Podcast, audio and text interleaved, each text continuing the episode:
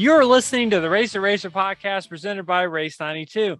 Race 92 is a vintage inspired racing apparel brand specializing in celebrating vintage race culture and adapting to motorsports today. Check out race92.com for all your racing merchandise needs. I'm your co host, Aaron McTee. Other co hosts you may have seen walking out of Barber Lounge 459 with a big old smile on his face. You might have seen him at a dirt track. He is the one and only Scott Bowie. Hello, Aaron. How are you? I'm doing good. Um, having some air conditioning problems, and you wouldn't happen to know who I could possibly call now, would you? I do. Really? Fine folks are good guys. Yes. Hmm. Now, Call Ryan and, and the fine folks are good guys, and they'll keep you. My my air conditioner is working flawlessly, whereas yours was installed by uh, different a competitor Yep. of theirs, and it is suffering from issues because they did not do the quality job that the fine folks at Good Guys did. No, we're joking, but like legit, like I'm having air conditioning problems. so that, that is not a joke, and this is not staged by any means. No, I've seen the videos. You've seen the It's video. uh, it's running a little rough, and uh, they'll get you figured out. Yeah, I sure hope so. But anyway, um, yes, our, our guest today is Tom Osborne. You know, we talked about a little bit last week. You know, Tom is a great guy. A lot of people, you know, may not be familiar with the name or familiar with him, but you're definitely familiar if you're involved in racing in any aspect, um, or even outside of racing, which you'll find out if you listen to the interview. You definitely are aware of something that he's been involved with. Yeah, Tom, great guy. Always been super friendly. Known him for forty plus years now. Mhm. Um, I mean, just uh, I mean, he's just had a. I mean, he's got a really interesting career. Really interesting guy, and uh, he's done some great artwork um, for liveries for different people in motorsports, and he's also done a lot of work in the toy industry, to which he talks about pretty pretty uh, extensively in this. So, uh, great time, great interview. Uh, always enjoy talking to him. Yeah, no, it's really cool to um, you know, talk to him and you know, I I went to school for graphic design and you know, he's a fellow graphic designer and someone, you know, as a graphic designer, someone definitely you'd want to look up to because I mean, he's done some very impressive things. Um, I mean, very impressive things, things that, you know, or would be a dream come true for a lot of people in the, you know, whether in the toy industry, graphic design industry. I mean, you you um you name it. I mean, he's definitely has done it in that industry. Um, you know, from toys, from you know, being in talks about being in George Lucas's house, you know, going over Star Wars drawings or whatever, like for toys. I mean, it's it's very impressive. Um, and like I said, not Yeah. just racing, just in general. I mean, very very impressive individual. And um, nice, really nice guy. And you know, he was talking about his family. You know, his son. Um, you know, is involved in the movie industry. Um, I think he thinks think he said he won an Oscar, right, or something like that. Something like that. Yeah. Yeah. Um. So you know, everyone around him is successful as well, and um, you know, it, he definitely, I'm sure, has a lot to do with that.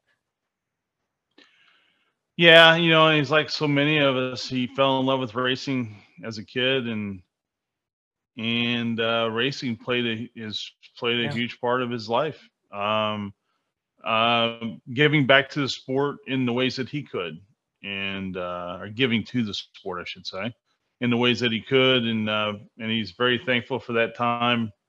And uh, yeah, yeah, I could go on and on about Tom just a great guy. I hope everybody listens and enjoys it um, because he he has had a, a really interesting life. Yeah, no, definitely. Um, definitely good listen. And um, as far as racing news, um, before we get into some other news, first racing news. So we had Daytona. Um, and well, what's it even called now? It's not obviously not the fire firecracker 400 anymore. That's been know. what 10, 15 years. 400? I don't I don't- know. Yeah. But um, you know, it's not the same. I think July 4th was kind of cool, but you know, times change, right? But um, and so Saturday night, you know, the race rained out. Um, so that's when we were left to Sunday. You know, more rain issues on Sunday, but Austin Dillon won. Um, but you know, decent race. I I watched the end of it. I don't watch a lot of NASCAR races, but I did watch the last you know 50 laps or so. I think they only had like 20 cars run at the end or something. I yeah, mean, they had a lot. that big crash during the rain. Um, took out a bunch of cars and and uh, it's definitely not what it once was. I don't believe, Yeah. you know, and I'm not here to poo poo NASCAR or, or you know Daytona or any of that. Just something missing. I they, the racing just isn't the same uh, at the big tracks as it used to be. Um, times change, obviously, but uh, Mhm. short track racing is probably a little bit better than it has been in the past. Yeah. But the big track stuff just doesn't interest me at all. Um, I just I just don't find it fun to watch. Right. No, absolutely. Um, other news. So Formula One. Um, I know you watched the Formula One race. I believe I did not watch the Formula One race. Watch part of it. Uh, big crash in the start. I should say big crash, but crash in the start. Hamilton and Alonso get into it. Alonso's originally mad. Says a few things. I think that he, I wouldn't say regrets, but wishes he wouldn't have said. And you could call it Hamilton idiot. And and to Hamilton's credit, he immediately got out of the car, watched the crash, said, "Hey, that's all my fault." Um, later on, I think he took a little bit of offense to what Alonso said about him, but um, it's heat of the moment. What are you gonna do? And then Verstappen starts, I think, like 14th because of a drive train change, drive train change. Um, and he was up front immediately. He just sliced through the field. I mean, it's just it's no contest right now. Right. Yeah. No. Um, Verstappen obviously strong last year, and you know, um, and I, I don't. What what's a points situation look like in Formula One now? Um, well, he's you know he's leading. Red Right. Bull, I'm sure, is leading the constructors' points. Uh, I think Ferrari. I think Leclerc is second in points. I think I could be wrong. Um, So Perez Perez is second. actually Perez is actually second right now. Um, okay, Verstappen's two two hundred eighty four points, and Perez is one ninety one. okay, that would make sense. Um, so then Leclerc's third. Yep, Leclerc, and then um Sainz, and then Russell, right. and then Hamilton. so sixth. basically, basically what almost as in always in Formula One, team cars run together. right? You know, they they pretty much finish right near each other on the track unless one of them drops out, and they finish near each other in points and um pretty typical F1 stuff. But uh I mean, it was okay racing, you know. Yeah, no, it was. Um, I mean, I saw some of the highlight stuff. Looked like you know a decent race. Um, do do we have any other racing news? I know some other news Um, get the only into, thing but- really was uh, Kokomo SmackDown was this past weekend. Um, USAC sprint cars and Kokomo kind of their track they combined like track championship and points and USAC sprint cars. Um, I think the first two nights, but uh, on the final night, uh, Cummins won just killed the field, led every lap. Um, we to which he picked up uh, bonus.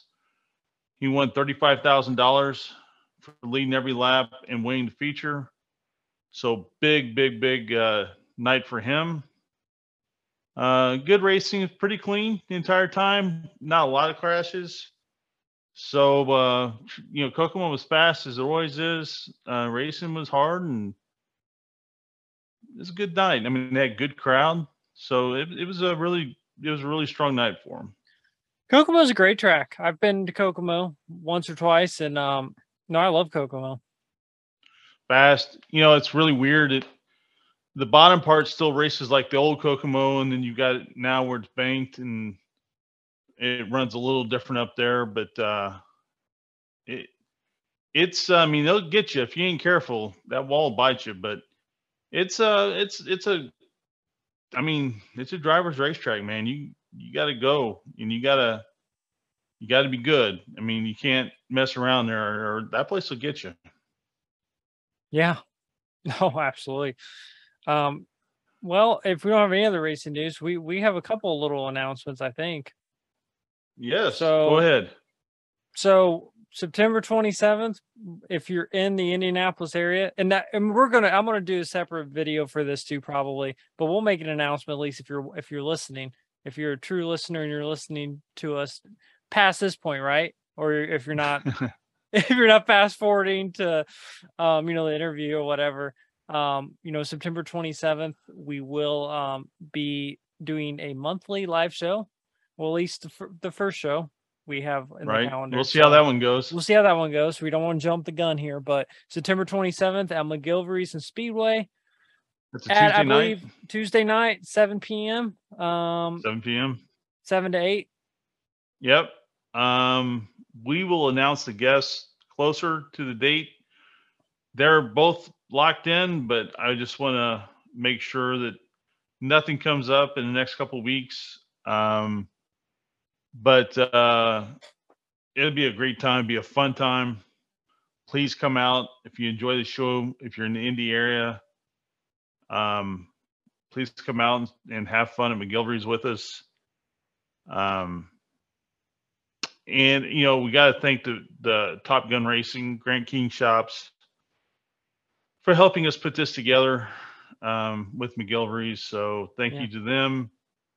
And um, yeah, now I'm looking forward to it. Be fun. We actually did a sound check on Saturday and made sure to try to work out the bugs beforehand, so we're not trying to figure it out right before the show. Uh, and I think so far we have done it. It'll be different when there's, you know, when the place has a lot of people in it. But um, now, just really looking forward to it and looking forward to meeting people and seeing people and seeing old friends, meeting new friends. Um, just can't wait. Yeah, no, really looking forward to it. Something we've been working on for a little bit. We've been in contact with the McGilvray's folks. Um, you know, great people. Definitely check them out. Um, they, and they've and so for people who don't know, McGilvray's at one point was a smoking bar, and now it's not. Um, they've you know Right. redone a lot of it. It's, I mean, it's really nice inside. They've redone, I believe, the like the booths and stuff, and you know it's really nice inside. Um, so definitely you know give it give it a try. I've never had their pizza, but I heard their pizza is really, really good. I may, I may end up ordering one Yeah, we'll order one. before we go, just to, just so I can put my stamp of approval on it. No, I'm gonna have to order. I'm gonna have to order something the night of the show because I Right. I get very hangry. Well, he is slightly built, but he eats a lot. So we got to keep this one fed, heavily fed. Yeah, I gotta eat. Um, so no, I mean it'll be fun, and then you know we may have to keep you. Yeah. uh, We may have to kind of keep you in in the corner because you know the w- women there and everyone's gonna be going crazy after So you. Robin's going to be there, so there won't be none of that. So we're going to make sure none of that happens. Uh, plus, I don't think that that's something she has to worry too much about, whether she's there or not. But um, no, I mean, yeah, it'd be fun. I'm really looking forward to it. Yeah, no, it will be. Um, and then some we talked about last week about the the video at St. Louis. I we filmed with um, well, you oh, it was me, good friend of the show, Jacob Smith, um, who's also my partner at Race 92. Um, we raced go karts with um, Robbie McGehee, his sister as well, Amanda participated. Um, but we raced go karts um, with Robbie McGehee, and we filmed it. You know, kind of like the Jagger Jones karting video. If you haven't checked that one out, check that one out. That was a lot of fun. Um, you see, it was funny with Jagger. He was expecting us to be a lot worse than what we were. So I have Right. to give him, I have to give him crap about that.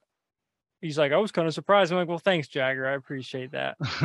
you know, um, yeah, you guys look like you had a ton of fun Gateway. It's a fun video to watch. Please check it out. Uh, you got some work this weekend as well. We won't talk about it too much Yeah, here. we but do. with the Um, U.S. Nationals, Man, there's a lot of stuff going on, and there's a private event. Um, I don't even know if that if we can talk about it at all yet, but um, that I've been Right. working on some stuff, and um, yeah, there's been there's a lot of irons in the fire. Um, in worst case, I think we'll be able to release that at some capacity because I'm planning on recording it. So um, and that Right. that's pretty cool. It's kind of surreal that we're going to be able to do it, but there's a lot of cool stuff happening. Um, and yeah, just Yeah, gotta of gotta get this air of- conditioning problem figured out, and then I Yep, can focus well- on some other stuff. well, I I figure you got about four more weeks and it won't matter. If you can true. survive about four more weeks, you'll be all right. Yeah. Um, but you know, the good news is if if I if I do need to get someone over here I can trust, um, I know who to call. That's right. Good guys. Good guys heating and air. So if you ever have a question about who to contact, just ask Scott in, in McGilvray's. If you have a problem with your air, please come up to Scott Bowie, and he will tell you That's who to call. That's right. And if you need a good sandwich, go to McGilvray's. They're gonna say go to good guys. You're gonna have you're gonna have people calling calling good guys for everything. That's right. Um, you know, man, it's uh it's um yeah, it, it's it's gonna be pretty fun, you know. Uh it's like anything else we do, we try to keep it lighthearted, and that's our that's what we're trying to do with these shows uh, that we have planned. Uh hopefully once a month. Um and just you know, people can come out and they can enjoy an hour, hour and a half of their their life, you know, and just you know, just be able to enjoy themselves and kind of maybe gather with like-minded people. You know what I'm saying? So that's what we're kind of looking forward to. Yeah, absolutely. Well, um, yeah, if you haven't, please hit like and subscribe on YouTube. Also, check us out on Apple Podcasts, Spotify. Like I said, I don't know the exact day, but I will be releasing the Robbie McGehee karting video. Um, probably, I mean, it's done. So Wednesday or Thursday this week. So if you're listening to this, it may already be released. If not, we'll release it on Thursday. Um, and I've already sent it to Robbie, and we got his seal of approval. He liked it. So, um, yeah, it was a lot of fun.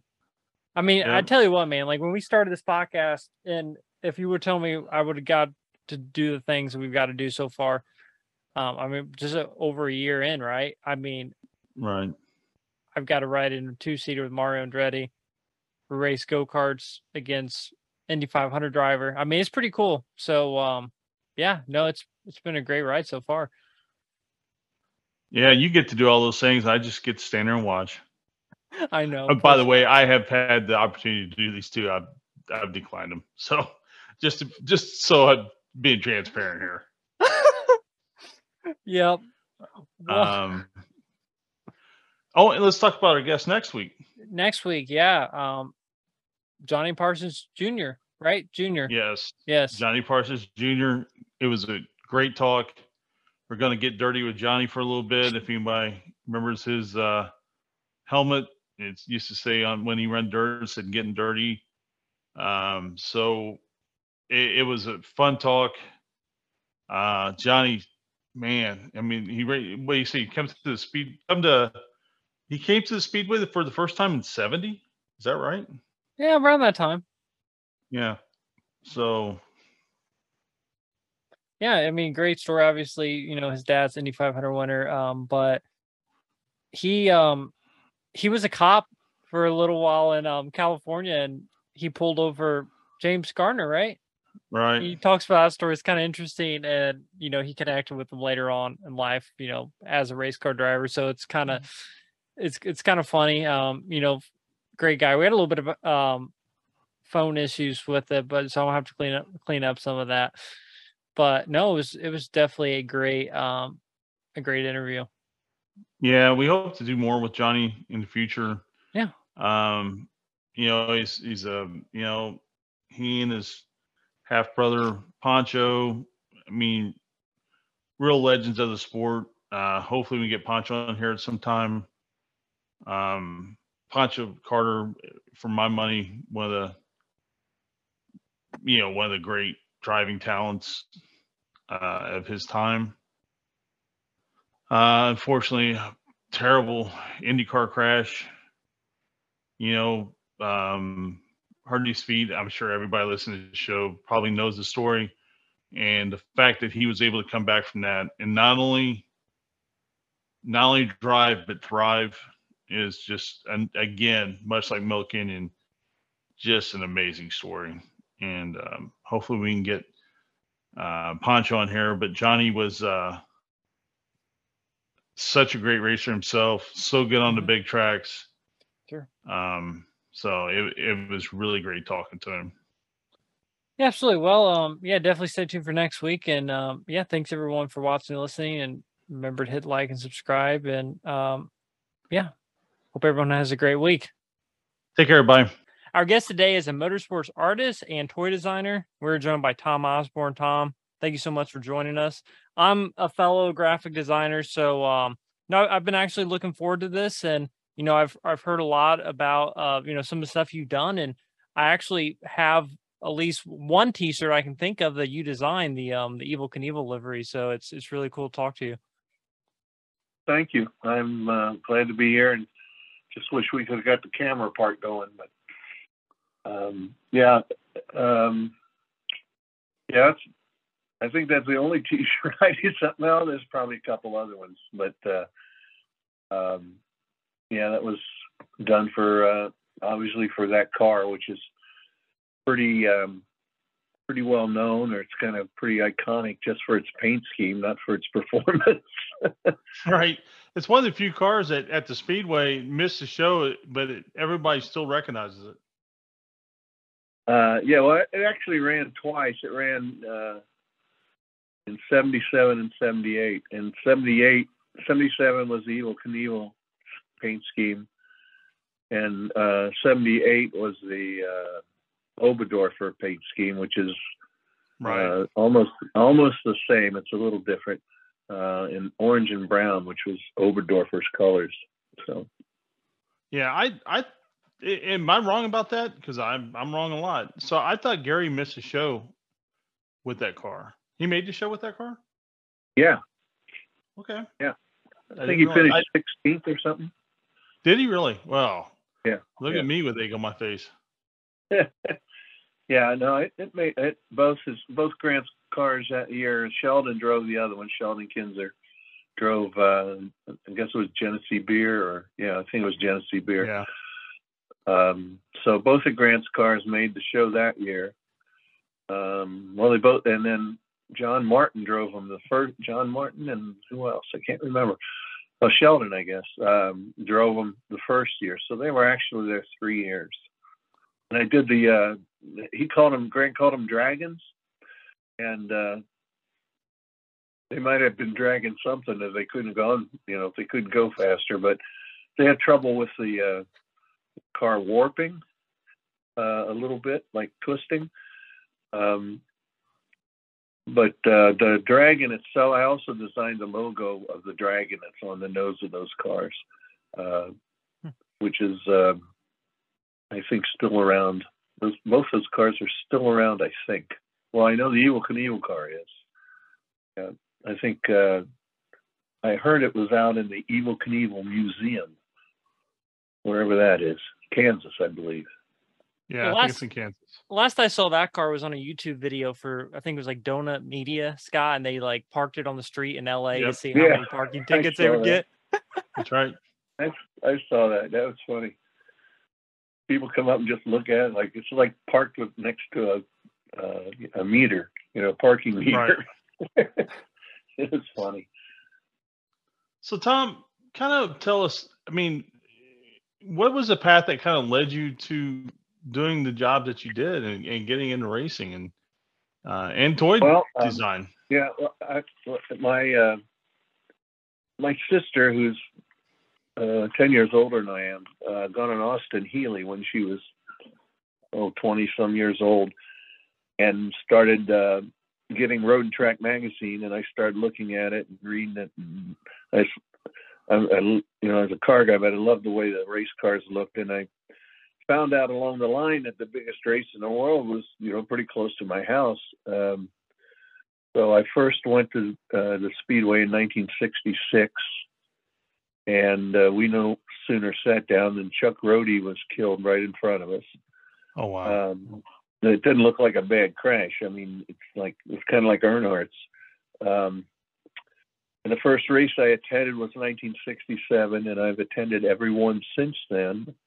Except 1972 when I was in a crash myself going to the race. Race morning, I was in a crash in Batesville, Indiana, and uh, eight people were hospitalized, including myself.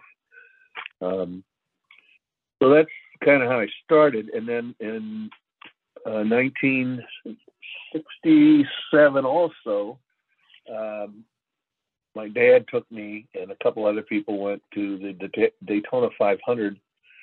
Um, and we had a little some connections down there with uh, some uh, a guy we knew was a, a radio sports guy on television, and he got us great credentials. And so I was 15 years old, and I'm like standing in the live pit of the of uh, Cale Yarborough, and uh, sat and talked with him for a couple hours. And uh, there was a guy there named John Fowler who worked for Firestone, and he had a son that was a little younger than me, so we kind of hung around together during practice and that. And I asked John Fowler how to get, you know, how to get involved in racing. He says, "Well, if you ever want to get, again, he's working for Firestone.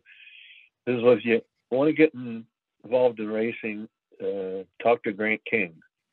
Hmm. And um, so that was in '67, and then uh, I went to the University of Cincinnati Industrial Design program. I wanted to be a car designer, and uh, the five-year program there uh, that has mandatory co-oping. You uh, you co-op at that time six times.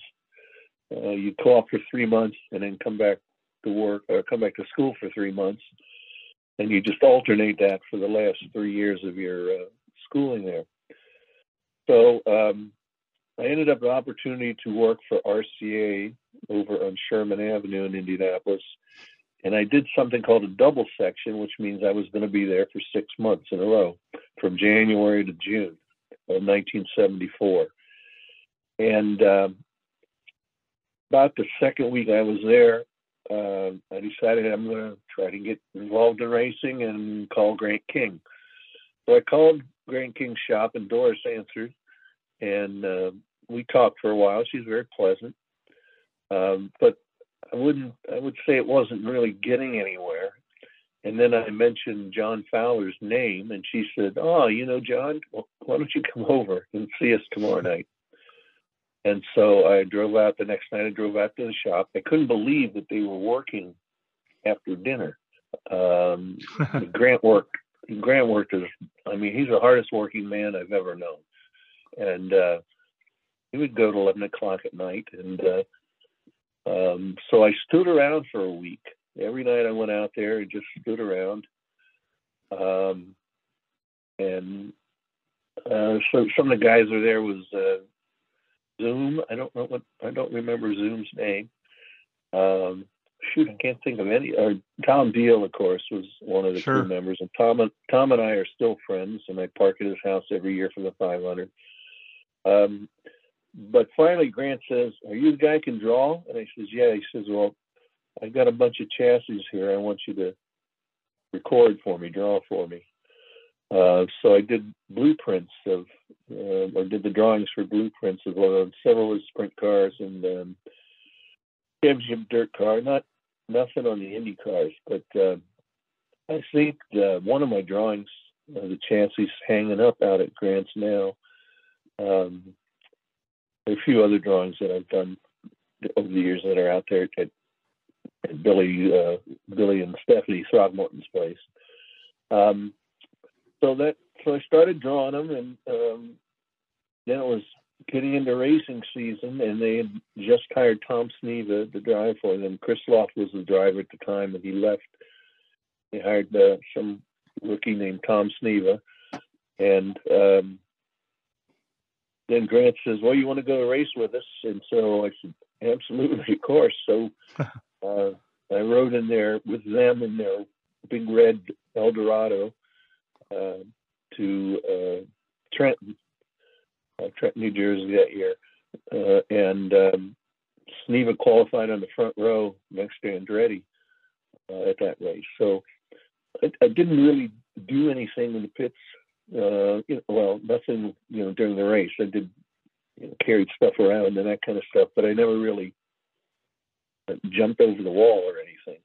um, at Middle East then. So um, that I think was the race before the 500 that year, and uh, it was cold. Though I remember that.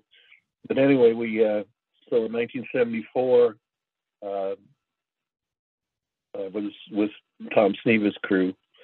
Uh, again, didn't do a whole a whole lot, um, you know. But I was in heaven, and, and one day Grant's uh, they were going to take the car out, pull it out with a tractor, and Grant said, well, "Why don't you get in it and steer it out there?" And so I did that, and I pulled onto pit lane there, and I thought I'd died and gone to heaven.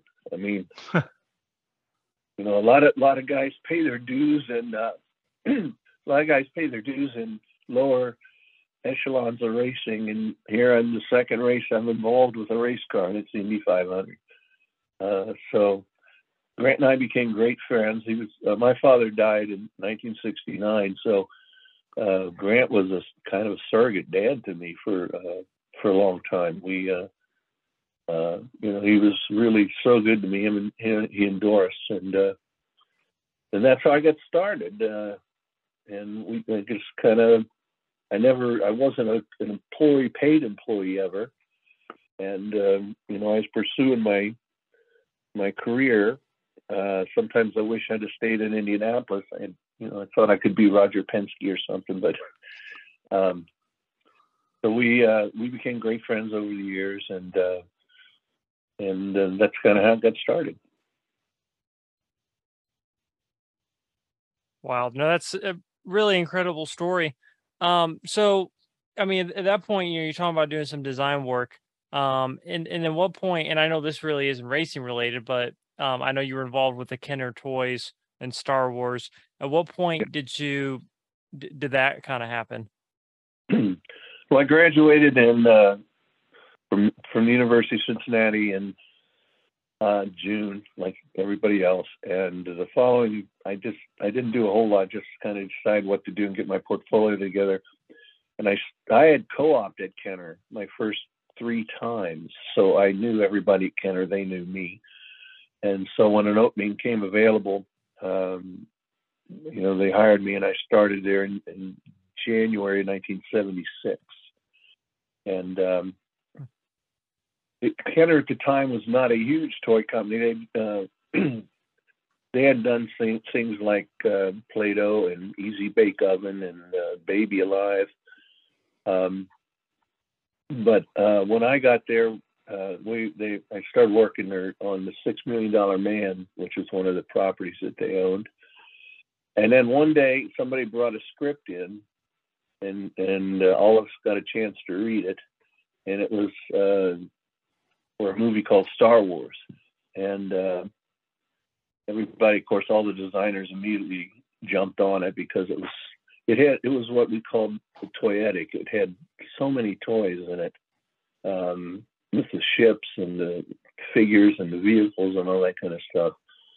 So I did a lot of preliminary uh, design work on a lot of the Star Wars stuff. Um, got to meet George Lucas a couple times, present to him oh, wow. um, in, in, his house, and uh, you talking about Edward Scissorhands. I also I also met Tim Burton, who uh, was the guy who did Edward Scissorhand, who looks just like Edward Scissorhand with normal hands. I mean, it's amazing that I think it's a story about him. But anyway, um, so then I, I, um, so in 1977 we started with with the Star Wars toys, and I was promoted to manager of design and, eventually director of design. Um, so I had a hand in everything that came out of the company for several years. Um, did a lot on the Ghostbuster line as well when we did the real Ghostbusters. Um, but Star Wars was, you know, the the one that kind of made the company go, and it, it sort of keeps me semi-famous, I guess. I I was in um, Nashville earlier this year in April for a um, a convention like Comic Con. It wasn't a Comic Con, but it was about it was in a hotel. We had about six to seven thousand people came through. All you know, and about half of them were dressed up. and uh, I hadn't kept much from my days back then. Some people have kept a lot of stuff. I know one of my co-employees put his two sons through Notre Dame University on the stuff that he collected when he was there. Uh, so he was a lot smarter than I was uh, from that standpoint. But anyway, at this convention uh, in this past April, I was I had about a dozen of my old business cards, and people were paying $125 for me to sign them and give them to them. So I made about 800 bucks in one day, which was fun.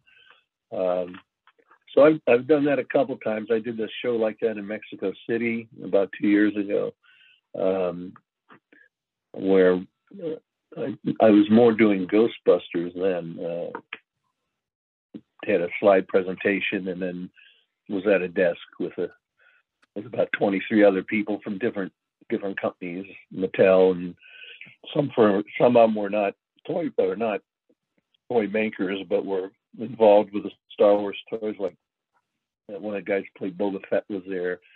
Um, and so this last one I went to in April, the guy that was C3PO was there. He's, he's about 85 or 86 years old.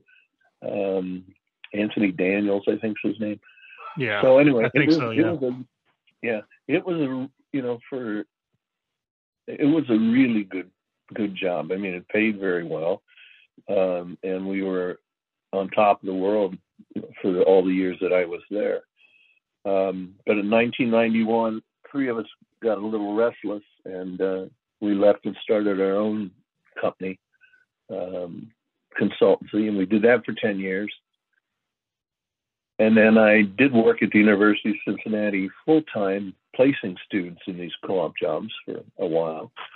Um, so I've done a lot of different stuff, and uh, but all the time I'm racing, you know, with Grant, and uh, I think I went to most every track at the time in Ontario and uh, Milwaukee, um, and uh, where else? Uh, Trenton. I was at Trenton. I was at Pocono. Uh, so Phoenix a couple times. Um, it's an interesting story. We uh, in '74, Tom Sneva was going to drive the IndyCar at Phoenix, and they had a, a midget race be- before that on the big on the mile track. And um, somebody, I don't know who it was now, but somebody had a midget, and they said asked Tom to drive it. So he's going to race in the midget race, and I guess it was the day before, and run in the in I think the Bobby Ball 150 or something like that. And so we tow, we're uh, going to tow two cars from Indianapolis to Phoenix, and I'm riding along, and with, I didn't do any of the driving, but I was riding along with. Uh, uh, with a couple guys from Chicago and, and Daryl Soppy, who was, was the chief mechanic for a while. He was with us, and we got so we got one truck pulling a uh, a trailer, nothing like they have today, nothing like these big semis. This was, I think, a coffin type trailer, right? Uh, that had IndyCar in it, and then the midget was being pulled on an open trailer. And we, and we get about uh, an hour outside of Indianapolis, maybe over by Terre Haute, and uh, one of the trucks quit. And uh, we found out that the I don't know, the alternator generator, whatever it was back then, wasn't charging the battery. Um, so what they the, the what we determined to do was we switch batteries and would run for a hundred miles or so, then stop and switch batteries all the way to Phoenix. of course, of course, you'd hate to stop and buy the correct part and just put the correct now, part on. We did that. We did that when we got to Phoenix. We went to a hobby or hobby, an auto store, and uh, and uh, you know got the right part and put it in. But yeah, that was that was a fun trip. Uh, I can't imagine driving all the way from Terre Haute or wherever that would have been to to Phoenix like that. I, I just can't imagine. Yeah, yeah it happened. That is and, uh, hilarious. that's uh, Big Lou, Big Lou from Chicago, who, who was big, and you know, he he looked exactly like you'd think a guy named Big Lou from Chicago looked. Uh, he did a lot of the driving. Uh, a guy named Mike Guglielmucci, whose son Mike Jr. is involved in racing now. Oh, and- sure. Yeah, yeah. yeah, he's a fr- he's a friend of mine. Um, uh, he went along, and uh, like I say, I was in, in Daryl Soppy. Uh, I think that's how you pronounce his name, isn't it? Yeah. I mean, that's how I've always pronounced it. And a lot of people would know Yeah. Daryl from, uh, I mean, he had great success with Mario and Yeah, um, he was. Bill worked with uh, him a lot. And yeah. So, you know, that was my experience. And then after uh, Grant was gone, or actually even before that, I think, uh, back in 1980, when you know, I was on a crew with Grant uh, Walter, Walter Goodwin, whose Yep. birthday was like yesterday, I think. Uh, he and I became friends, and still still friends. I saw him about two weeks ago. Um, so I started uh, hanging around uh, with his championship dirt car, and that, again didn't really. I'm not a me- I'm not a mechanic of that quality. Uh, I never went that route, so um, started hanging around with him, and you know got to know Bill from from that. Uh, Bill Bowie. So uh, that's kind of that's kind of my Yeah. racing. Uh, Yeah. You know, it was, it, it was, uh, it was ahead. always great. Like, you know, I know we called you a few times and you would send us just designs for the midget or, or for whatever. And it just, it was always so awesome when you would send something. And you, you mentioned Milwaukee and I, I told the story to Aaron and a few people there tonight where, uh, 80, 81, you gave me a, actually a prototype game. It was a drag racing game. And, yeah, I uh, that. yeah, I think it was called Redline. And Yeah. I uh I played that for like the next six years till it broke. Um and I, it lasted six years. I it bad you uh don't it- have it now. You you could probably sell it for you know couple hundred dollars if if you Yes. had now, even if even if it wasn't working. yes, that's that's what I was chastised about because uh, about 10 years ago I I uh I did end up getting rid of it.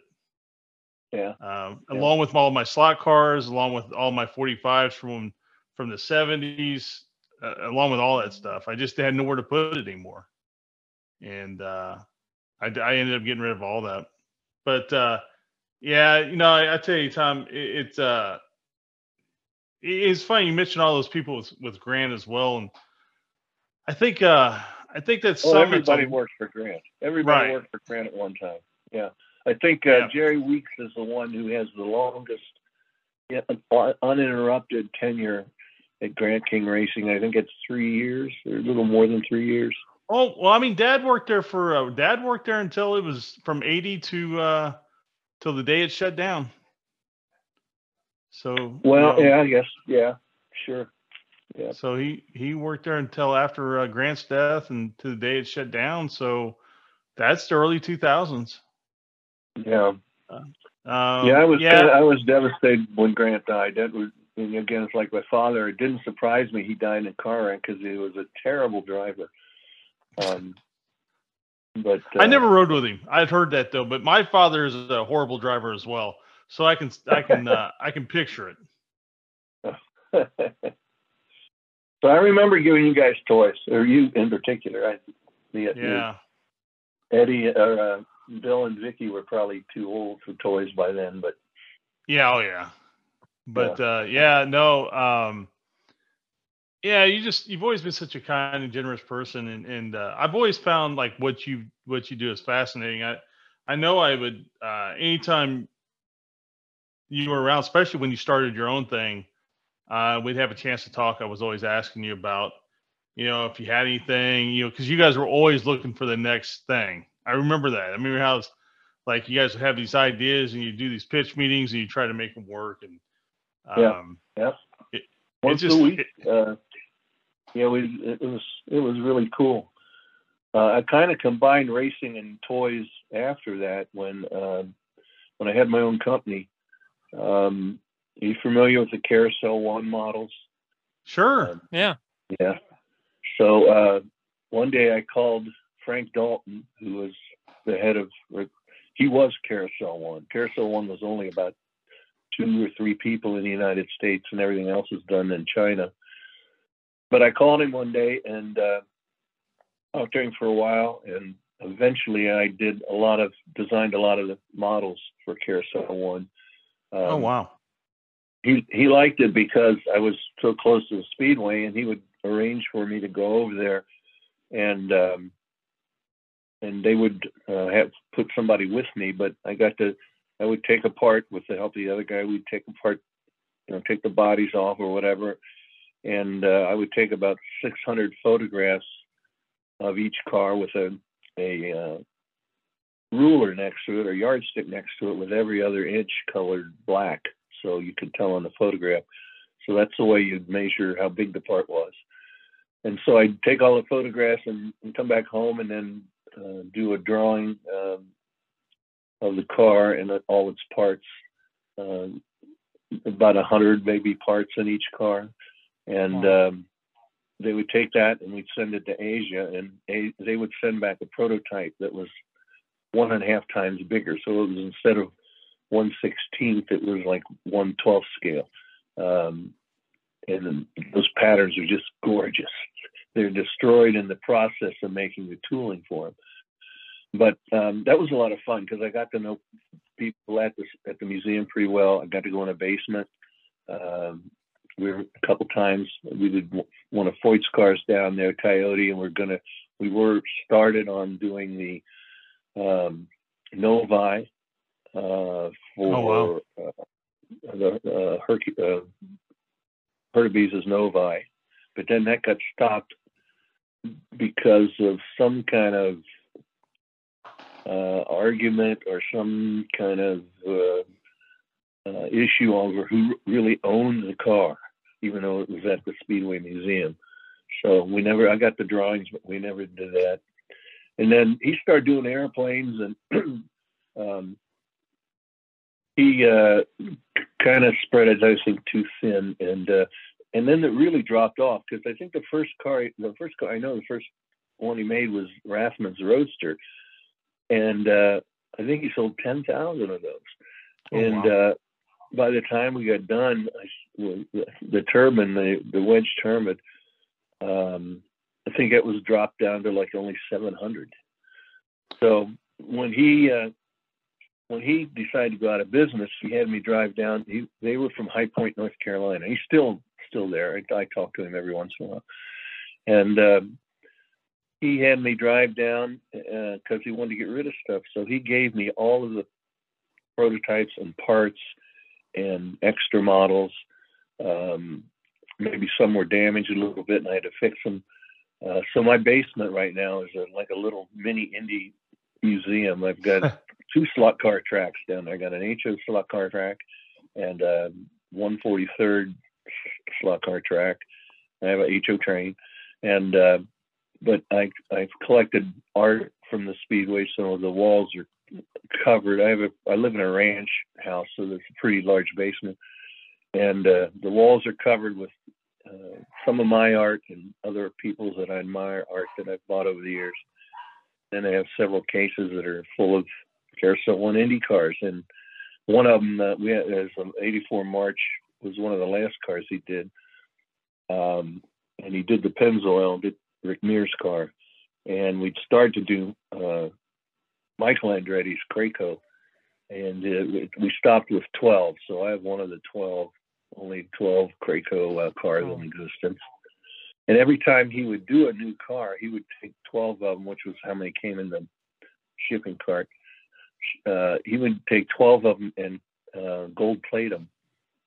Oh wow. So I, I, uh, yeah. So I have several. I don't have them all, but I have several of those, and uh, they're all signed by because of Walter again, Walter Goodwin, who would go out to lunch almost every day with uh, with Eddie and Watson, and so I kind of got to know Watson just from lunches, and so all my Carousel One roadsters are signed by Watson, and uh, a lot of them are signed by the drivers.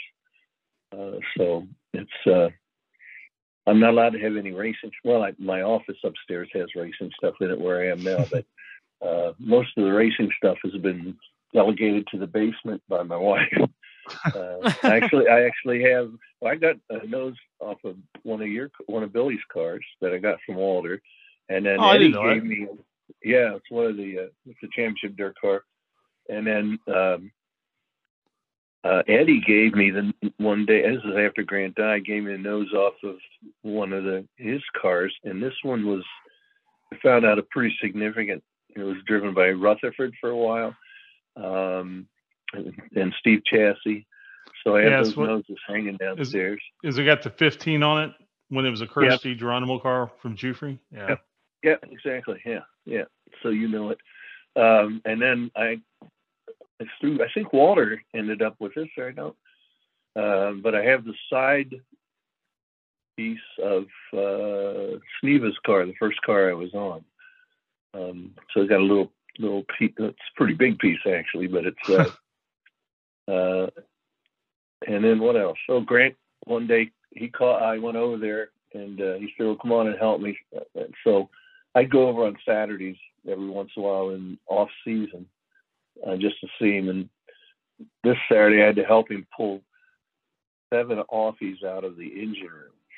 Uh, he had them up on the up on the the uh, loft area there, Right.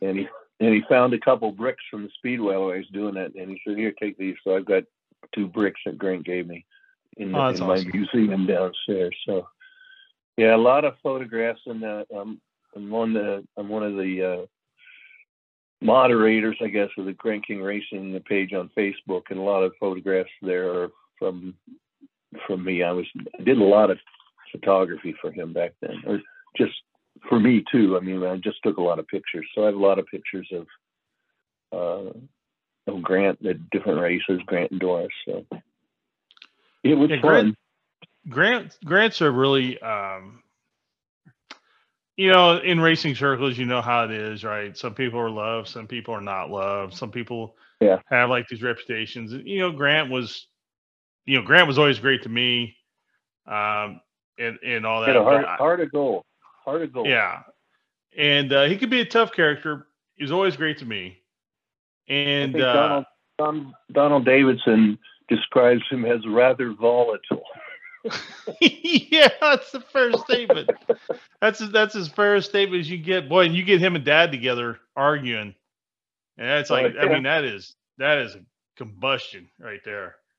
Um, but uh, you know, the the thing about Grant though, when you step back and look at it as, as a as a whole, really an inspirational story. You know, immigrant, I think through Canada, right? He yeah, was from was from Canada. British Columbia. Yeah, and uh, just everything he was able to accomplish, and it wasn't just an auto racing. He did a lot of other things, and uh, Grant really made a hell of a life, and and made a made a a, a really interesting life um, Yeah, out of his he was life. very very prolific with building race cars, especially you know the the sprint cars and that. And it, I mean, he he had watched the next door, and Right. so uh, you know the story when uh, Gurney had the Eagle in '72. Grant didn't want to, wasn't going to pay the, I don't know what it was, like five thousand or eight thousand. It wasn't a lot of today's money. It was like, man, I could have owned one, but of course I didn't have that kind of money back then. But instead of buying one from Gurney, he just went over there and copied it, you know. And he was known for his uh, his ability to uh, copy things and then uh, put his own little twist in them, like his the rear Right. suspension on rear suspension on the Dragons were also the rear suspension on Foyt's Coyote. I don't know a lot of people know that or not. Um, that you know that's the '77 Coyotes that he that he right. raced in the seventies. Um, I, I had an upright once that had AJF on stamped into it that I found at Grant's. I don't know what I did with that. Um, yeah, he was very prolific. Uh, he had a heart of gold. He- He got mad a lot. I can remember wrenches flying into walls, and uh, he, he just was. He was a funny guy. I mean, he was he was uh, neat to be around, uh, and if if he if he's in a good mood, which he was most of the time, I think, uh, there's nobody there was nobody better. He was uh, again, he was like a father to me. And uh, at his funeral, his wife came up to me and, and said, "You know, he always thought of you as a son, Yeah, which meant a lot to me." Uh, sure. Yeah. So He anyway, we move on. he um, he had an amazing eye for detail. Um, he was that's one thing I remember. And I remember when we had a we had gotten a stealth midget, and he went, to- you know, because he, still went to the Silver Crown races for Yeah. years, you know, until not long before he passed away. But he would still go to the races, and he and Giuffre would hang out and cook their brats and all that. And Yeah, I got a picture of me and Giuffre and Grant and Watson uh, up at Milwaukee. Yeah. And, I- and that was when we're standing in the infield there cooking the, the brats. Food was another, food was a very important thing to Grant. it was man, those brats too, drink, man. I That don't uh, think- I don't man, think uh, he drank though. I never saw him drink too much, uh, but he loved to eat, you know. And uh, Giuffre, Giuffre had this special place he'd go get his brats made. He had his own special mix, and it was a big deal, you know. Like the I'll tell you a little really. Giuffre story. I'll tell you a little Juf- Giuffre story. One of these, I don't know when it was, what time of the year it was. I, I drove over to Grant and, well, it must have been before a Milwaukee race. But um, Grant and I drive up to Milwaukee in, uh, I think it was in that old Volkswagen uh, pickup truck that he had. Um, and uh, red, red, of course. Um, Sure. Oh yeah, of course. We go into we had we stopped at a place called Sally's. Have you ever heard of that in in Milwaukee? Mm. No, I don't know it. It was a, a steakhouse. Um, food was unbelievable, but I felt like I was on the set of uh, The Godfather. Um, yeah, Goodfellas, something like that, right? Yeah, I was I was Yeah. waiting for Al Pacino to come out of the bathroom and shoot somebody. I mean, it was that kind of joint. But, yeah, uh, there was really- uh yeah, uh Spike talks about going to a dinner and probably the same place with uh with uh Frank and uh very similar feelings he had. Uh Yeah. a lot of uh a lot of guys named Tony, you Yeah. know, Frankie, Tony, things like that. I particularly remember this old guy, probably 85, very trim, in a tux, and he had a girl about 25 on each arm uh, in, in gowns. So uh, I don't think they were going to the senior prom. Maybe they were. Maybe the prom for seniors. You know. right. He uh So- yeah, I, I boy that's a guy I miss too. I, I miss the Giuffres, you know, I miss Frank. Uh Frank I just ran Fra- into one. I was at out at Grant Shop oh, about three weeks ago, and one of the Giuffre brothers was there. was it Dominic or was it Frankie Jr.? No, it was Dominic. Okay, yeah, Dominic, I like yeah. Dominic.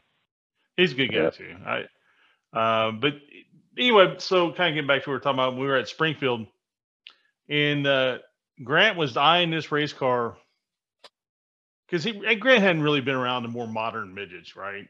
At this point, Yeah. he, you know, he did quit car building and stuff like that. And he was eyeing this car and he was asking questions and he was talking about this and that. And you, you could see it in his mind already, like how he would build it a little different than way it was. And you, you could just you could see his mind working because you could by the questions he asked. Yeah, And uh yeah. yeah, it- you know, it, it was just it was interesting. Uh it, it was interesting to be around Grant and just Yep, kind of yep. get a feel for how his mind worked. But you know, kind of getting back to what we're kind of talking about at the beginning. So they bring a script to you, right, at Kenner, and it's Star Wars Yeah. or Ghostbusters or whatever. And you were talking about um, you could see the toys. I mean, in your mind's eye, you could see what Yeah. the toys would be. Do they at that point they do they have the designs for these items already, or, were you guys ever involved in helping to design the look of the items? Well, they always said they would always say if you you know if you get, come up with something cool, we'll use it. I don't think they ever did. Maybe once or twice, but um uh, not really. We did a lot of things that we billed as being just off camera. Right. you know, it's there. You just didn't see it in the movie. So I think we had some things called mini rigs that were little vehicles that one figure would stand on and uh, and fly it around. Um, So yeah, they were uh, uh, interesting story about reading scripts, and, and and we would get scripts all the time for all kinds of stuff. And I remember we got a script for Men in Black. Um, we ended up not doing the toys. I'm not sure who did, um, but I was uh, I was up in Chicago uh, for a day or two with some clients. This is when I had my own company afterwards, and I, so I decided to go see Men in Black, and I'm watching it, and it's like, wait a minute, I knew that was going to happen, and then someone says, wait, I knew that, and about halfway through, I said, I realized it's because I read the script. I forgot I read the script, and so I. I thought I was clairvoyant there for a while, but then I remembered that uh, I'd, I'd read the script. So, yeah. So, and I think you know one of the things that that career did is uh, my oldest son uh, Patrick, who I have lots of pictures of. I have a picture of him in Grant's car when he was a year and a half old, and he's 41 now. Um, uh, he, you know, would draw with me at home when I come home and sketch and stuff. And I'm always sketching. I'm, I have a drawing of a race car right in front of me at the moment. Uh, more of a, it's it's of the uh, Top Gun car. So um, uh, anyway, um, I just got another call from my wife in California here, but I'll just send the voicemail. Anyway, um, he uh, he decided to go into the arts and uh, went to. He's an animator. He went to Ringling School of Design, became an animator, and then had the chance to. You know, when he was at Disney, uh, had the chance to um, present any idea he might have or ideas that he had for a short, uh, six-minute Disney short. Um, and this was in 2014. Uh, so he presented to John Lasseter, who was a uh, contemporary of Tim Burton. They both got fired Sure. from Disney on the same day. Uh, I didn't know that. yeah, yeah, they both got fired the same day. Obviously, Lasseter came back and did quite well because he ran that and, and uh, uh, the other joint. I can't think of it right now. Um, Pixar. Pixar, yeah. Um, Yeah. So Patrick got to do that, and he did a movie um, that was on the front end of Big Hero Six, which was Disney's Christmas movie, and uh, the his his film called Feast won the Oscar that year for best animated short. So he was on Oh, wow. stage thanking thanking his mom and dad on t- national television and stuff. So he's been he's nominated twice for Oscars. I think he has a couple uh Emmys maybe. Yeah, I think he has two or three Emmys. So and uh and all all I have three sons and all three of them are still racing fans. Uh my oldest uh, middle no youngest son John flies in every year for the 500. He's in Los Angeles also, and uh, my son Chicago uh, brings his two boys. So we're trying to pass the racing on. Um, interesting story about John coming back. Uh, this was probably I don't know maybe 10 years ago or so, and he shows up with three girls. Uh, that came back for the 500. And at the time, I had four tickets together, and this girl had two. So she came up to me and said, uh, "Mr. Osborne, would you mind perhaps trading your uh, your four tickets for the two that I have?" And I said, "Sure." And you know, so they sat together, and these tickets were in turn two. So in in, in what is it, southeast Vista. So I'm going up up, up, up, up, and run out of rows. So it ended up being, you know, on the two top rows that are above everybody else, up with the spotters. So Right. after the race, you know, after the race, I said, "Man, those were great seats. Where, where'd you get him? She said, "My father gave them to me. He works for Roger Penske. he's, he's Penske's lawyer, or one of Penske's lawyers, not in the racing end, but in the in the uh, dealership end." Um, so that was other than being in the pits, that was the best, uh, the best race, uh, best position seats that I ever had. So Oh wow. So you were talking a little you were talking about, you know, doing some the design stuff for Grant. So I mean, whenever there was like, you know, a new livery and obviously there new liveries wasn't really a big thing like it is now. Obviously, I mean, usually when there was a livery, it was for the whole year. I'm guessing, but so I mean, Yep. pretty much whenever they had a new livery, like you designed it, right? Uh, yeah, yeah, for uh, most of the '70s, yeah, and uh, there's some like for the Evel Knievel car, there are still some other designs that Mhm. uh, Bill Throckmorton has out at the museum. Um, and then when Grant was doing, uh, I mean, he was changing.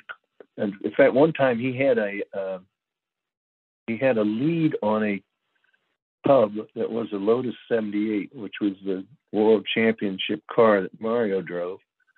But he had a lead on it, and uh, there's a picture out of the shop of my rendition of what that car would have looked like.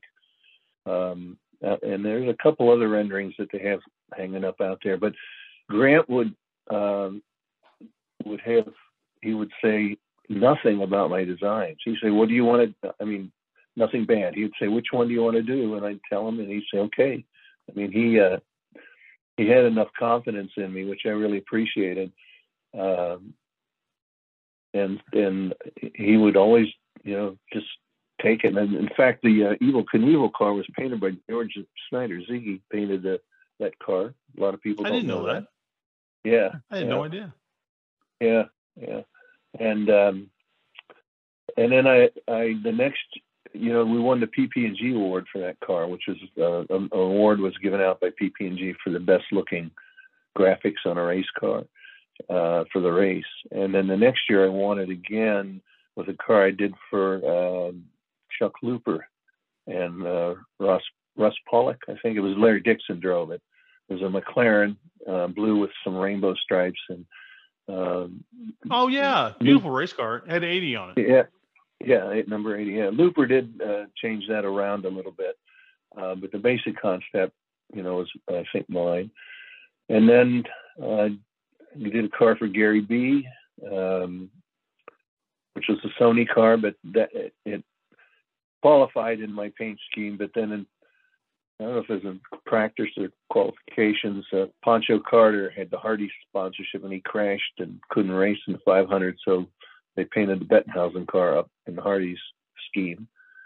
Um, and then I ran So would that, into a would that have been? Was that the year that Pancho crashed twice qualifying? It might have been. I can remember it being on the pit wall and watching him go by, just skidding on the tub. Yeah, 'cause I None, don't of, remember. none of the wheels were on the ground anymore. I don't remember if that was uh, 88 or 89 or 87. I think it was 88. I think it was 88. And I have, I have, you know who Ken Coles is, right? Or was? He's passed Oh away. yeah, absolutely. Yeah, so I have all of his cars, or, or all of his all the cars that I've done. I have his uh, prints, and he did black and white photography, and then he hand tinted them um, with the colors, which is a style that used to be done before color film was invented. Uh, but it's kind of this nostalgic look, as you know. So I Aaron, actually did. I, did I was going to tell Aaron that was uh Oh, okay. those Ken Coles things like, and you'll see them, and you could tell that they're colored in. But I, I mean, I always felt like that. I always felt like those were so much cooler than any color photo I've ever seen. I've Yeah, probably seen uh, them. I They think I they're know. just a, they're just amazing to look at, and I always felt like. I don't know, like when you would say, "Oh, I'm getting a Ken Coles of this car," you know, Yeah, that- it was like the standard. right? you know, you had to have it. Yeah. Yeah. So, uh, and you'll see them for sale at the memorabilia show, which I also have a table at every year, but I'm not, I think I'm done doing that because I don't have much to sell anymore. Um, and let's see, uh, I actually did think more cars for Gary Trout, who, uh, is over in Cincinnati, or now he's in Friendship, Indiana, but he was like a normal guy, an ordinary guy, and, and him and his dad like got money together and bought a '87 March and made the race with Steve Chassey. Uh, I remember. and I remember. it's a it's a yellow and blue car. It has kind of Yep. stripes on the back of it. Chassey called them tiger stripes, but um, but he would be he chased a lot of people, a lot of a lot of uh, of uh, sponsors, and every time I would do a rendering for that. So I have a bunch of the renderings I did for him. Those were magic marker renderings. Um, and where else was I going? Oh, um, and then one year I at, the at the memorabilia show I, I was selling some of my paintings, my illustrations, and uh, Fred Junkless, who was uh, worked worked in a graphic design studio there in Indianapolis, but he had a lot to do with the program. So um, he told the Speedway, and the Speedway commissioned me to do eight or nine illustrations. Uh, so I've I've been in for the for the 500 program. So I've been in the 500 program, I've been in the 400 program. Uh, I've done some stories, and I, uh, I used to do some stories. Every uh, I think I did three three different years for Carl Hungness um, when he had the yearbooks. So uh, it was, you know, it was, was pretty good, you know, and uh, um, and actually one of the highlights of my Indianapolis love was this past May, the day after the race. I did I rode the two seater with Mario driving it, and um, that that was I had done it before with uh, Billy Hamilton, um, probably four or five years ago, and on that day, Tom Beal and, and Walter, Walter Goodwin went with us to the track. And I didn't find out till afterwards that he had told uh, Billy Hamilton to scare me uh, when we were out there. So uh, I don't know if he did or not, but uh, it's it's so great. It's just unbelievable. It's uh, you anybody that rides that uh, rides in a two seater, no matter who's driving it. I think we go they go about 185 and I remember the first time I did, I, I, I got out of the car and thinking, you know, I thought I could be a race car driver like everybody else, but I don't know if I could do that with 32 other cars and going 50 mile an hour faster than we were right. going. I mean, there you just have a new appreciation for them, for drivers in the in the uh, the G forces in the corners are tremendous. I mean, it's just really slams you down in there. So, you know, 800 of those turns during the 500, those guys are those guys are athletes as much as uh, anybody else. Well, yeah, you you know, um, and I know Aaron talks about how much he loved it, and he was there that day, obviously, and um, it's amazing to think about too. Is it wasn't until the last real 25 years they even started really padding the cars you know, for oh, G forces. Yeah. You you know what I'm yeah. saying? To compensate, yeah. you know, you you you know, you have you see these drivers with these giant necks and uh, yeah, well they they did it. Up. Yeah, that's that's that's true. They they they have when you do this two seater, they have a GoPro on you, and um, you're not you're not hooked up to Hans device.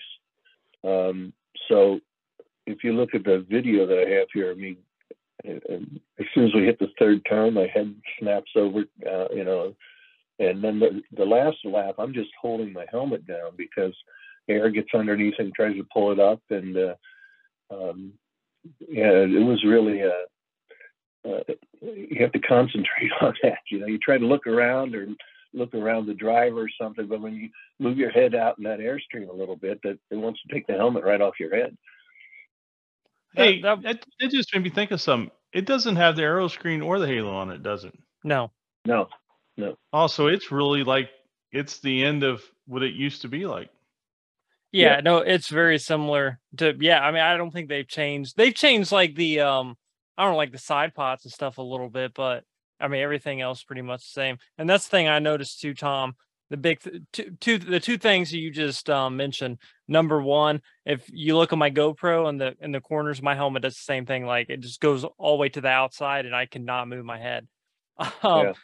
and obviously the driver has a lot more padding so i mean they just kind of plug and play people yeah, in those seats i think i don't know but i would think that you may be able to tell me that the, the hans device i think helps that a lot too um, a little uh, bit a little bit you know it's more for forward and back. Forward and back. Yeah. yeah. yeah. Um, I, you know, it, it will, you know, and I've never worn one, so I, I'm speaking from ignorance as well. But it it won't allow your head to get quite as far over, I don't believe, because you are more restricted. Yeah, you're tethered in a little bit. So, Well, that, yeah, it's uh, it's great though, isn't it? Going Oh, down yeah. the straight Yeah, it was Holes go by. the. I Um, can imagine. I've never done it. I'm a little large for the old two seater, so I have to watch. No, you fit. no, you fit. Uh, No if problem. you- you- I I'm a little large for the two seater. I mean, I weigh two sixty, and uh, Mm, really? although I, I, I always, I always thought you couldn't be much heavier than like 220 or something like that. no, they have. Uh, well, the la- the the first time I did with Davey Hamilton, they had three cars they were running that day, and there is a large car. Uh, I did not know that. one I got. Yeah, there's one that's a, a little wider than the rest of them. You know, I could always fit in Foyt's cars because he would have the, the seats made a little bit wider on them. You know, they make them wider after they got them. The side bolsters would be have little wedges out in them, so I could always fit in Foyt's cars. But I was in the Evel Knievel car. We brought it over for a concourse here in Cincinnati once, and I got in it, and uh, after about two minutes, like the bottom from my waist down was numb. I mean, it was so packed in there, and I it was they had to pull me out of it. it was I couldn't couldn't kind of move my feet to get out of it, so it, they're pretty tight. you know, I, th- I think the coolest thing for me for doing the two seater was um, j- just being like on the front stretch of the back stretch and just looking ahead and seeing. I mean, you know, one of the most iconic helmet helmet designs of all time, Mario's helmet, which everyone knows in Yeah. racing, and just knowing that he was driving, it was just really cool moment. You're exactly right. I felt I felt the same thing going down the back stretch, and you can you know you see the top of his helmet there, and I I thought to myself, man, that is Mario Andretti in in that helmet, you know. Yep. And uh, you know when I I was racing with Grant is when Mario was you know really making his big career, and he wasn't the friendliest of guys back then. Um, he knew Grant he's- pretty well. You know, He's but- lightened up a little bit over the years. I think. that's Yes, safe to he say. has mellowed, and um, they had a uh, a luncheon before the. I know it was before or after. I forget.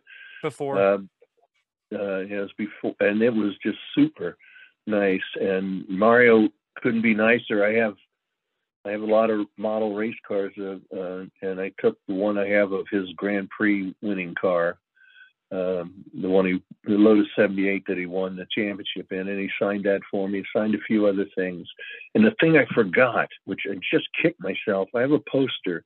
It, it's it's the STP poster of uh, Granatelli kissing him. Oh uh, wow. In Victory Lane, and I have it signed by Granatelli, and it's like, damn, I missed getting him to sign it. I didn't think of it, you know, and uh, so I will have to try to do that sometime if I run into him again.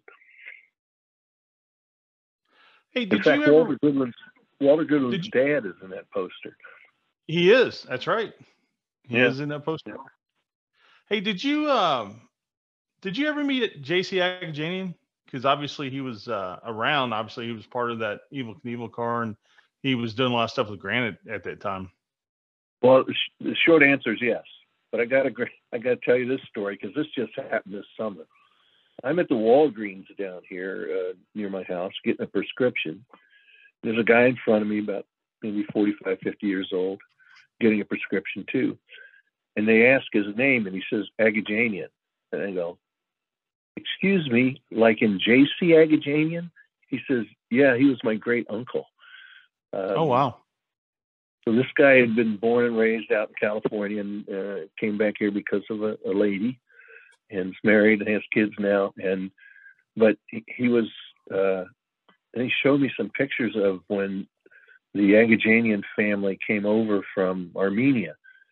Uh, so pictures of Agajanian he's a little little kid. And uh, but the interesting thing is, this guy, he lives in Cincinnati now. This guy has never been to the Speedway. And I said, Wow. Your name's Agajani and never been to the Speedway. I said, you, want, just go over there and knock on the door and they will treat you like a king. They'll show you everything because uh, I think he's, those are the people that are still there that remember JC Agajanian. But yes, I, I, in fact, there's a qualifying picture that we're both in. Um, and he was quite a gentleman. Um, well, I got another picture of me, Doris, uh, Agajanian at the banquet that year when we won the PPG award.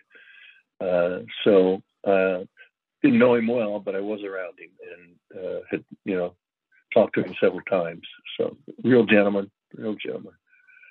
Yeah, we um Robin's basically her nephew is uh Jagger Jones, which is Parnelli's grandson, PJ's son.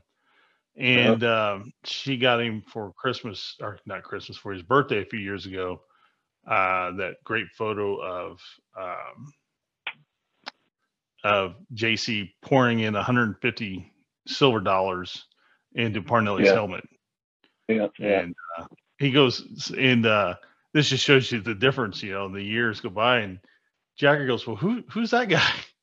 I said, Well, that guy is the reason why you get to do all of this. that Yeah. you get to go racing. That's JC Agajanian. And uh, it's just funny how he didn't know much about him. I, I think he's done a lot of studying on that stuff since. Um, but you know, he was 17, I think, or something Right. like that. yeah, yeah. Yeah. And then the shirt that you have is it? Uh, Aaron, do you want to have it or just? Yeah, Scott? I- Scott gave I, Scott gave it to me. I think. Yeah, no, you gave it to Yeah. me, Scott. And it's actually a little too small for me, so I can't wear it. I think it's it says large, but I'm guessing it was a youth large, and I wear like adult small, so um, it's I can't wear it, but I definitely have it in my closet. And Well, it's, you need um, to frame it then. Or Yeah. something. Is it a T-shirt or is it a collared shirt? t-shirt. It's the one with the t-shirt. like the bands on the on the sleeves. Does Yeah, it have you that image on the back? It it doesn't have anything on the on the back. No. Because there are some of those that have um, a image that I drew that uh, it was the year that Grant was running all three cars and made the made the race with three of them, and it was also used in artwork for his sprint car race that we'd have on the night of qualifications out at IRP. Um, but it's um, it was it was done with heat. Um, it's a heat transfer, and um, I got a couple of those that are haven't been put on a shirt yet, but it was a it was a sketch I did in about 15 or 20 minutes, and uh, he ended up they ended up using had all the cars on it 98, 97, uh, and 96, and then uh, I think um, what's his name? Uh, Harkey drove that car that year. Um, with uh, Bettenhausen was on one and and uh, Kinser in one, and then Harkey or maybe it was the year of John Martin. I don't remember. but uh, yeah, so some of them have an image on the back as well. Uh, you got the one that has the Evel Knievel car on it. Yep, it's got the drawing on the front and it has um it, it's, it has some words on the front. I forget what it says, but yeah, it's just a rendering of the car. Yeah, It the, the shirt's made out of a really weird material too. It's it's not really a t-shirt. yeah, It's a Yeah. very strange material. I, I I don't even think it would be legal to make. Well, I tell I, I I I tell you what, man, when when I opened that bag, that shirt had been in that bag for probably how many years? Four, 40 years? Oh, it Yeah. had. Well, I mean, you got it in 2018, and it had been in that bag since before then. So Yeah, I I- mean, there was- you know, there- since, since whenever it was made. So the smell the smells that came out of that bag were were not pleasant. The smell of an offie, right? A turbo offie. I don't know Yeah, what it sm- I don't know yeah, that. Yeah. A little, just- I- little I have a feeling the chemicals would not be allowed to be used for many of the items, either what the shirt was made of or what the, the ink was made of. I'm not sure which. Yeah. yeah. Well, a little So tidbit of uh, super trivia, super mi- minuscule trivia.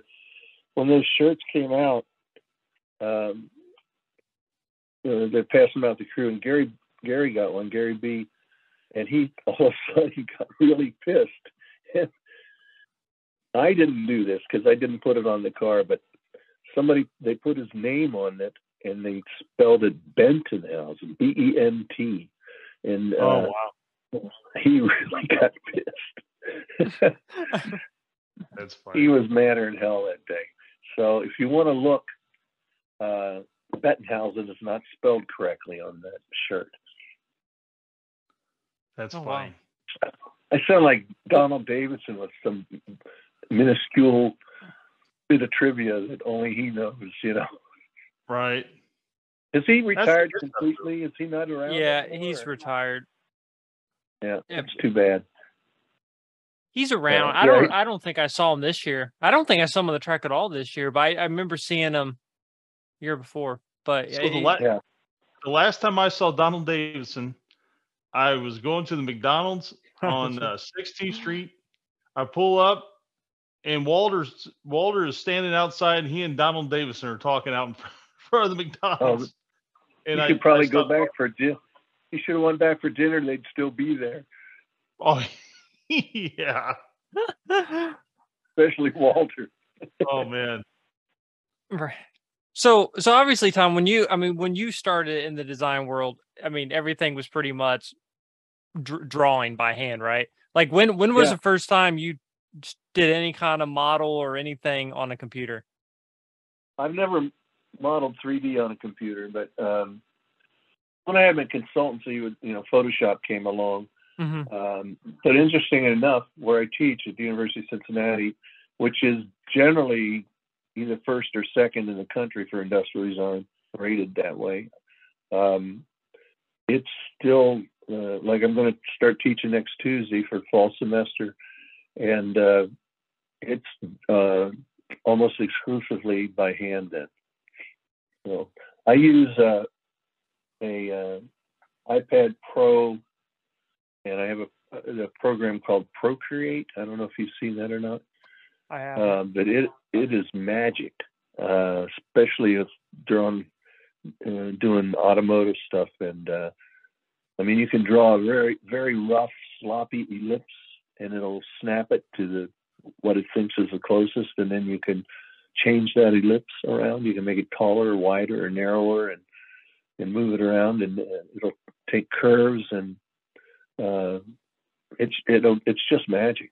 Um, so I'm, it's, right next to me now, and it has probably 25 car renderings on it, uh, Detroit style car renderings. So, um, you know the the swooshy concept kind of car stuff. I like to do that, and uh, I, it, you know I wish I had gone to Detroit, but then I wouldn't have the toy stuff, and I wouldn't have been Star Wars guy. You know, there's right. several books that I'm in, and which is fun. You know, it's, uh, it's fun to.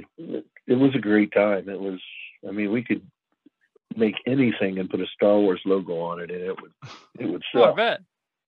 Yeah. It's it's, Yeah, it's so- funny you're ta- you're it's funny you're talking about you know doing every you know really everything you've done by, by hand and like I said I went to school for graphic design and 98% of everything we did was solely on you know Adobe Illustrator Photoshop um Yeah, so yeah. it's it's definitely funny how things have changed and it's it's funny that I even went to school for graphic design because I cannot draw a straight line to save my life and I was able to get through graphic design school. Um, I don't, I'm not a graphic designer now. I have a job doing IT stuff, um, but I do graphic design stuff on the side. But um, yeah, no, it. I always thought it was funny that I was so bad in art in school and I ended up doing graphic design. Yeah, I'm, actually doing more uh, a painting. Uh, it's in Procreate, but I'm doing a painting now. of The Joe Dawson uh, number eight. It was at Speedway. I took some photographs of it. It's in the museum, and uh, I'm trying to replicate oil painting with which you can do because you have a gazillion brushes that are in the program, Right. and there's more more of them you can buy online or download from online. So um, I'm trying to kind of do more of a fine artsy painting, um, and I'm just looking at it now. So it's it looks pretty good. I um, I'll I'll send it over to you guys. You got to send me your emails addresses. Yeah. I'll text you. So we can- mine's easy to remember. It's Tom Osborne. That's with the E at the end and no U. So O S B O R N E, Tom Osborne 500 at Gmail. So I just 500, I just randomly picked a number. Right. yeah, yeah. Yeah. So, uh, so uh, that's about, that's my story, I guess. Well, that's a hell of a story. I, I, I'll tell you that. It's. Uh, I gotta tell you, it, it. You've always been very kind to me. You've always been um, I somebody. just a I- kid back then. You know, Yeah, when I were know, right? Like, like it, when were you born? The seventies or I was 69. sixty nine? Okay, so you were five and six years old. I gave a lot of stuff to Billy Throckmorton too back then when he was a little kid, hanging around the I, shop. so I never really met you until like I was like 10 or 11 because dad went to work for yeah, Grant probably. 79 yeah. Yeah. So, um, but yeah, I mean, you're, you've always been so kind to me and, uh, and, uh, I always have found you to be a really interesting guy because of all the topics we've talked about here. And, uh, it just, I, I- find, uh, I just find it fascinating that, that world where, you know, um, where you're just, you're bringing things to life that are, you know, obviously just on a flat sheet of paper at one time and then you know then they then they come to life and um again thank you so much for always being a friend and thank you so much for doing this show Um, pleasure. Um, I, you know, Indy's changed quite a bit. I would say I might not be quite as enthusiastic about it as I used to be, um, but I still go every year and uh, will until I can't go every every year. And um, I'm a Formula One fan too. Um, um, I've been to about eight or nine Formula One races, including Spa in Belgium, which was man, unbelievable. I saw Schumacher his first victory uh, at Oh, Spa, wow. um, and uh, as you probably know, I- I'm sure you watched the series uh, Drive to Survive on Netflix. My Yeah. daughter-in-law, my daughter-in-law works for Netflix, and that is one of their top five shows, and it's really uh, brought interest in Formula One, uh, as you probably are aware too. And, Oh uh, yeah. I heard that I heard they were wanted to do an IndyCar version, and IndyCar didn't want to do it for some reason. I don't know if that's true or not, but Well, the there's a lot of story rumors. Apparently, they filmed something though, right, Scott? I remember someone talking about last year that they filmed something. yeah filmed apparently something. they started filming some i don't know you know man There's- that's a there's whole one other- about there's one about Dixon. Yeah, Born Racer. Yeah, uh-huh. I would Yeah. tell you that I think as much as I respect the Indianapolis Motor Speedway and I respect the principals that are in charge of it and in charge of IndyCar, I will tell you I think they are woefully underserving themselves by not using their assets in IMS productions to promote themselves. Um, and I'm not saying those things won't change. I'm just saying that from an outsider's perspective, and of course, I have no knowledge of anything uh, they have so much at their fingertips that they just let sit in vaults and they don't they're not out there promoting themselves. And it- it's just it's so sad. They sit in vaults with their money. I remember the rumor was that when when we go down in the basement of the museum, there's you go down the steps, and right in front of you is a door with a a um, combination lock on it, and about it's about six inches of diameter, so it's this big. And the rumor is that's where Tony Hulman kept all his money. I, I, I don't know if that's true or not, but uh, have you ever been? Any either you've been in the basement? down there? No.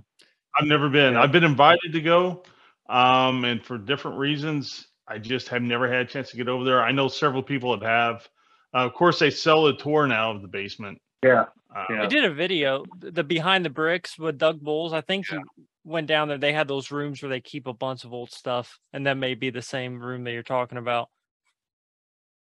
It's uh, I mean, there's all the, the real pace cars are down there for many of the races, uh, NASCAR included.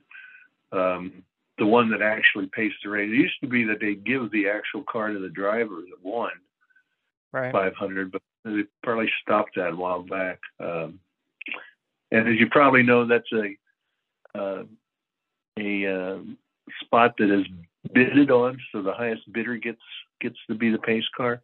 And now it's usually Chevrolet because you know they're going to be pace trucks now because nobody's making sedans or convertibles. right have to be Mustang. The Camaro's going away, so it has to be a Mustang every year, which would be cool. well i, So anything, that's anything else? nope i don't have anything Nope.